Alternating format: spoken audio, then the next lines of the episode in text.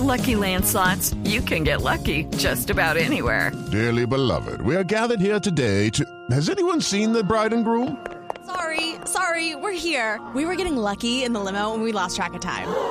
No, Lucky Land Casino, with cash prizes that add up quicker than a guest registry. In that case, I pronounce you lucky. Play for free at LuckyLandSlots.com. Daily bonuses are waiting. No purchase necessary. Void were prohibited by law. 18 plus. Terms and conditions apply. See website for details. Los eh, Tampones. tampones. Pues en el- en iba, el- iba- en iba a decir pl- plantones. En la primera disminución del, del IVA, eso no sucedió.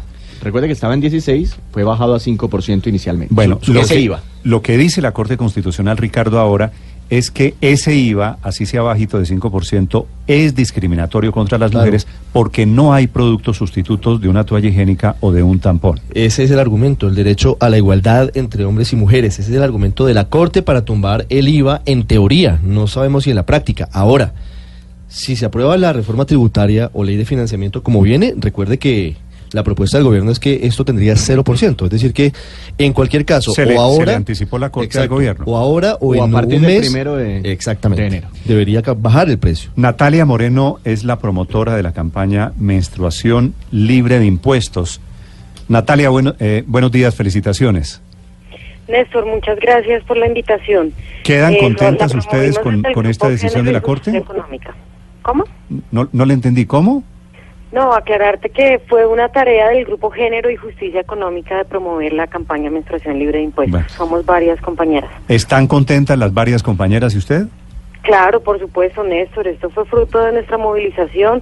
Usted recordará que hace dos años en una entrevista igual, el 7 de diciembre, nosotras lanzamos la campaña Menstruación Libre de Impuestos. Y bueno, después de dos años de, de, de la lucha de las mujeres logramos este Sí. triunfo, lo cual demuestra pues que cuando nos organizamos lo logramos, sí Ujú. se puede. Natalia, pero ¿cómo van a, eh, es decir, cómo van a hacer efectiva eh, la, la sentencia de la Corte Constitucional? Porque estaba recordando ahorita Víctor Grosso, Natalia, que ya había bajado en una oportunidad el IVA y los precios no bajaron. Entonces, ¿cómo, cómo hacer que, que efectivamente eh, se beneficien las mujeres? Claro. Bueno, eso es muy importante. Nuestro principal objetivo es que las mujeres tengan acceso a las toallas higiénicas en unos precios razonables. Que ninguna mujer en Colombia, independientemente de su nivel de ingresos, no vaya a su institución educativa o a su trabajo por cuenta de no poder adquirir estos productos, que es lo que hoy ocurre. Hay estudios que demuestran, por ejemplo, en el Chocó, la matrícula educativa es más baja para las niñas porque cuando tienen la menstruación no pueden asistir al colegio. Eso no puede seguir pasando. Y el primer paso para eso es que no tengan impuestos, porque un impuesto que se le cobra a una mercancía que solo utilizamos las mujeres por menstruar, pues es un impuesto solo para las mujeres, es un impuesto sexista. Eso es lo que hemos ganado hoy, que hoy ya no haya ese impuesto sexista en Colombia, que ninguna mujer por ser mujer tenga que pagar un impuesto extra. Sin embargo, el tema de los precios es el siguiente paso. Nosotras habíamos logrado, como ustedes bien lo cuentan, disminuir el impuesto en 14 puntos en el 2016 y eso no se ha visto reflejado en los precios. Le hemos solicitado a la Superintendencia de Industria y Comercio que haga seguimiento a los precios, le solicitamos al DANE, le solicitamos al Ministerio de Comercio y desafortunadamente esas instituciones que son las únicas que pueden hacerle seguimiento a los precios por el acceso a la información, se han hecho los de la vista gorda y no nos han eh, ayudado en esa tarea. Entonces ahora el paso pues es seguir en- insistiendo en que esos precios deben bajar y, y en eso estamos ahora planeando esa, esa tarea que es el siguiente paso. Natalia, eh, ¿cuánto es la diferencia de precio? ¿Cuánto es lo que no se ha bajado tanto en la anterior logro que tuvieron como el que sería eh, el de el que se obtuvo eh, hoy? Eh, ¿Cuánto sumaría por cada paquete, digamos, de toallas higiénicas? Que se, ¿Cuánto se están quedando los vendedores y no las consumidoras, que es lo que se buscaba? Mira, desafortunadamente eso es una información privada.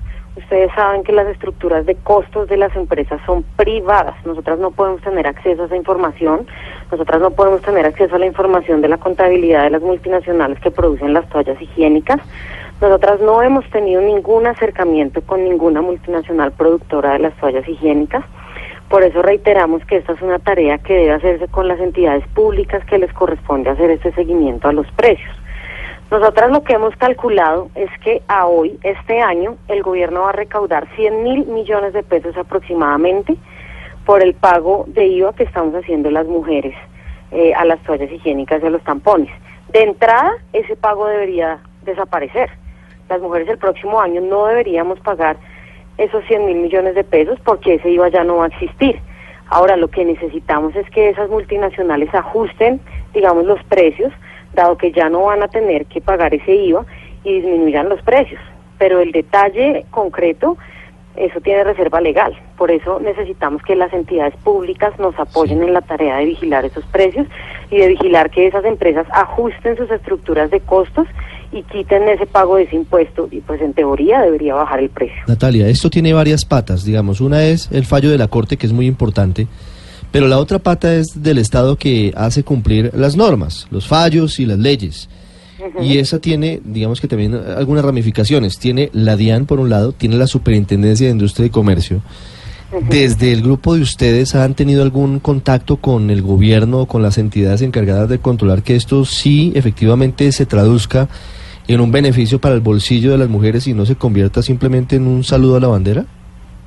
Como te digo, nosotras hemos eh, emitido solicitudes de información, derechos de petición, eh, en años atrás, solicitándoles que una vez se bajaba el impuesto, como ocurrió en el 2016, eh, esto se debía haber reflejado en los precios. Le pedimos a la Superintendencia de Industria y Comercio que por favor hiciera vigilancia a los precios de estas mercancías. Acá tengo el derecho de petición, se los puedo enviar si, si, lo, si lo requieren. Y tengo la respuesta de la superintendencia, que como les digo es una respuesta tosca en la que nos dice que como ahí no, hay, no se comprueba que haya violación a la competencia, que ellos no van a hacer nada. Lo mismo nos ocurrió con el DANE, que a través del índice de precios al consumidor ellos hacen seguimiento a los precios de toda la canasta básica, ustedes saben, para calcular la inflación. Y la respuesta también fue muy tosca. La respuesta fue pues que ellos no tenían ese nivel de detalle y ese nivel de desagregación. Y el Ministerio de Comercio también nos respondió diciendo que no tenían ningún tipo de estudio al respecto. Ahora, nosotras estamos en, en, disposición de volver a insistir, de hablar con el gobierno, porque al final lo que nos interesa es que esto sea una realidad, que las mujeres paguen menos por estos artículos. Hay países, por ejemplo, tengo entendido que en Argentina están justo en ese debate, en los que el gobierno regala las toallas higiénicas y le garantiza a todas las mujeres, reitero, independientemente de su nivel de ingresos, que puedan acceder a estos implementos. Si las mujeres no accedemos a estos implementos, tenemos afectado gravemente nuestra dignidad. Las que somos mujeres sabemos que no podemos ejercer en la sociedad los días que tenemos la menstruación si no tenemos una protección, sea una copa, sea una toalla higiénica. Bueno, ahora hay muchas alternativas, pero la más barata y la de, más, de mayor consumo hoy, la que encontramos en las grandes superficies, en los supermercados, son las toallas higiénicas. Entonces, esa es la tarea y en eso estamos. Ahora, es importante esto, deben quedar exentas y no excluidas de IVA. La propuesta del gobierno a través de la reforma tributaria, mal llamada ley de financiamiento, es que estén excluidas de IVA. Y la de la Corte es que estén exentas, que fue lo que nosotras pedimos. Entonces es muy importante que el gobierno se acoja a lo que dijo la Corte, que queden exentas de IVA, porque eso garantiza que los productores le pueden solicitar al Estado que les devuelva los IVAs que han pagado en el proceso productivo, en los insumos, en los materiales para producir las toallas y al digamos, poder exigir que el gobierno les reintegre esos IVAs pagados en la cadena de producción, claro, que ellos de lo que no se afectarían el precio final. De acuerdo, es que al final Eso debería ser un alivio en el precio final. Natalia, gracias por eh, compartir con las oyentes, los oyentes de Blue Radio, las eh, motivaciones que tuvieron ustedes para dar esta batalla que ganaron en la Corte Constitucional. Gracias y feliz día, Natalia. Néstor, muchas gracias y esperemos que esto sea una luz de esperanza para muchas mujeres en otros países.